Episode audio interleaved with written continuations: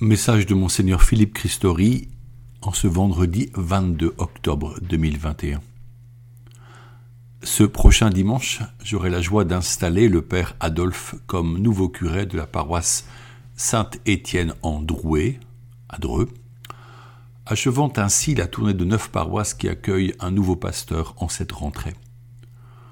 J'ai goûté la joie des communautés locales qui ont pris soin d'être rassemblées en préparant une belle liturgie, en donnant aux enfants et aux jeunes leur place pour le service de l'autel et pour la musique, en embellissant l'église, en invitant les élus des communes alentours. Si certains fidèles m'ont partagé leur émotion de voir partir leurs prêtres, ils accueillent volontiers le nouvel envoyé comme un appel de Dieu à continuer le chemin sous sa houlette. Ainsi se déploie la joie de l'Évangile dont parle le pape François.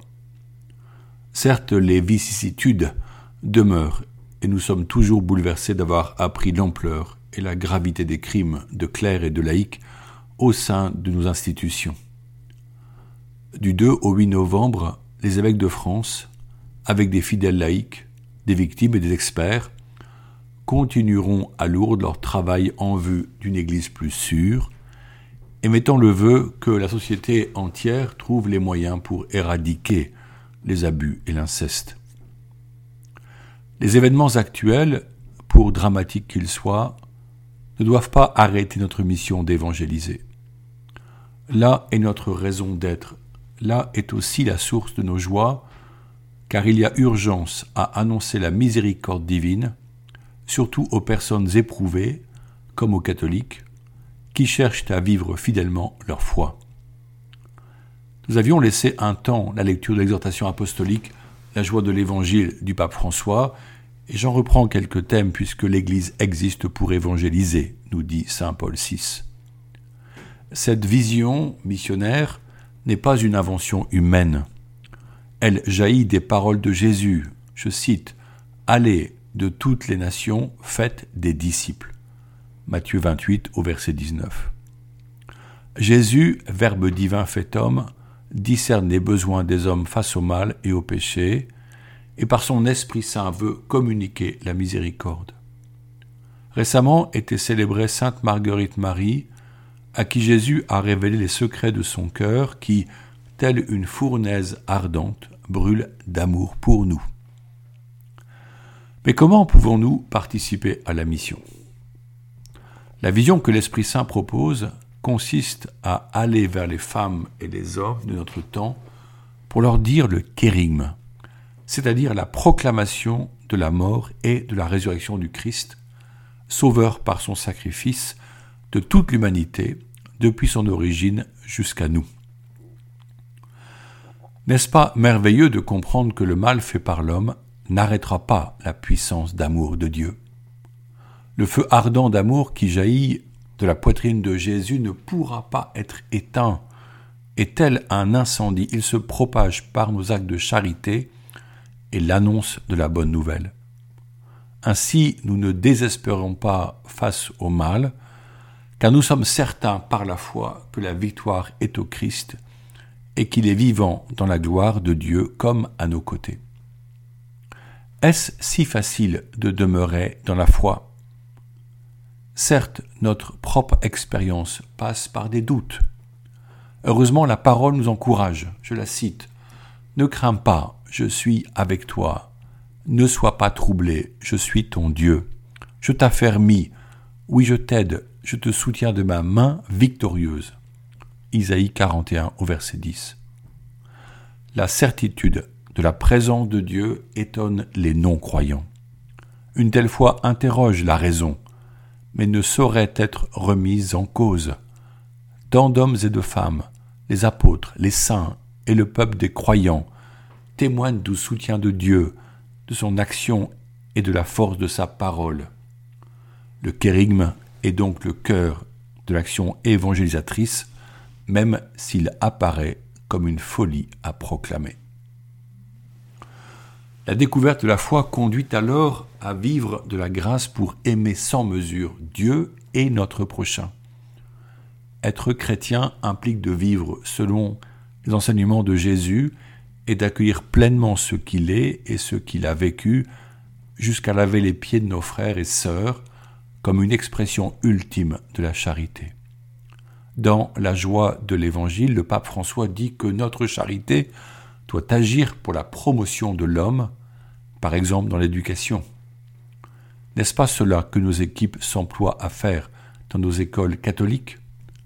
Promouvoir tout l'homme dans ses dimensions spirituelles, psychologiques, intellectuelles et physiques, pour conduire jeunes gens et jeunes filles à devenir adultes dans la lumière de l'Esprit Saint. Voilà le but. Dans toute action pastorale comme dans notre vie personnelle, la foi amène à désirer, chercher et avoir à cœur le bien des autres. Evangelii Gaudium 178. Le pape ajoute qu'il existe, je le cite, un lien indissoluble entre l'accueil de l'annonce salvifique et un amour fraternel effectif. On peut affirmer que le message ne pourra pas être annoncé et reçu s'il n'est pas précédé ou accompagné par un amour vrai. Le pape désire réveiller en nous, je le cite, l'émerveillement, la fascination, l'enthousiasme de vivre l'évangile, de la fraternité et de la justice. Fin de citation. Souvent, Jésus prévient que nous serons jugés à la mesure de nos œuvres, néanmoins nous ne cherchons pas à capitaliser les bons points, mais à vivre la logique de l'amour gratuit et sans retour qui, même si cela nécessite de grands efforts, apporte la joie vraie, intérieure, presque une jubilation, lorsque le frère aimé vous partage en retour son bonheur de recevoir le Christ dans sa vie. Nous avons créé la diaconie diocésaine, or elle ne cherche pas l'efficacité pratique par des actes réalisés pour les pauvres, mais elle encourage l'amour échangé dans la joie en faisant avec les pauvres. Oui, nous sommes invités par le Christ à sortir de soi pour découvrir chez les autres la valeur merveilleuse de leur personnalité, oser la rencontre pour créer des relations et susciter de la richesse spirituelle. Nous sommes nombreux à prendre le temps de la prière chaque jour, en méditant les textes de la messe, en méditant et en adorant face à la présence réelle. C'est en cet instant que l'Esprit, à notre demande, suscite une dilatation notre compassion envers ceux et celles qui souffrent et que notre volonté entre en tension pour aller partager l'amour miséricordieux de Jésus. La mission doit être une effusion de charité et non du prosélytisme. Jésus aimait passionnément ses blessés de la vie, qui croisaient sa route et il les guérissait même s'ils devaient enfreindre la loi du sabbat.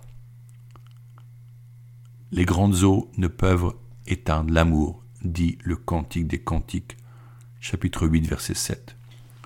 En ce mois d'octobre dénommé mois du rosaire, nous prions Notre-Dame de Chartres d'accompagner nos missions.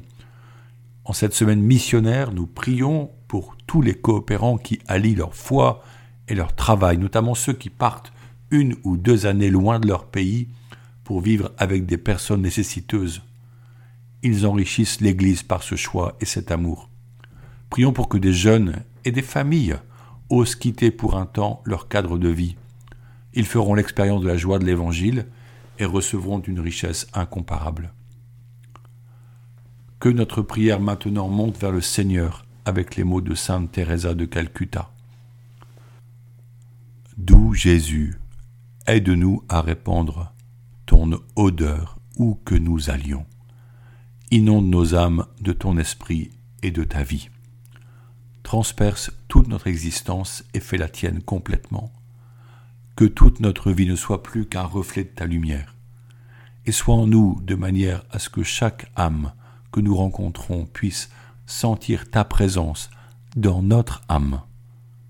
Fais-leur lever les yeux pour ne plus voir en nous, mais seulement toi. Amen.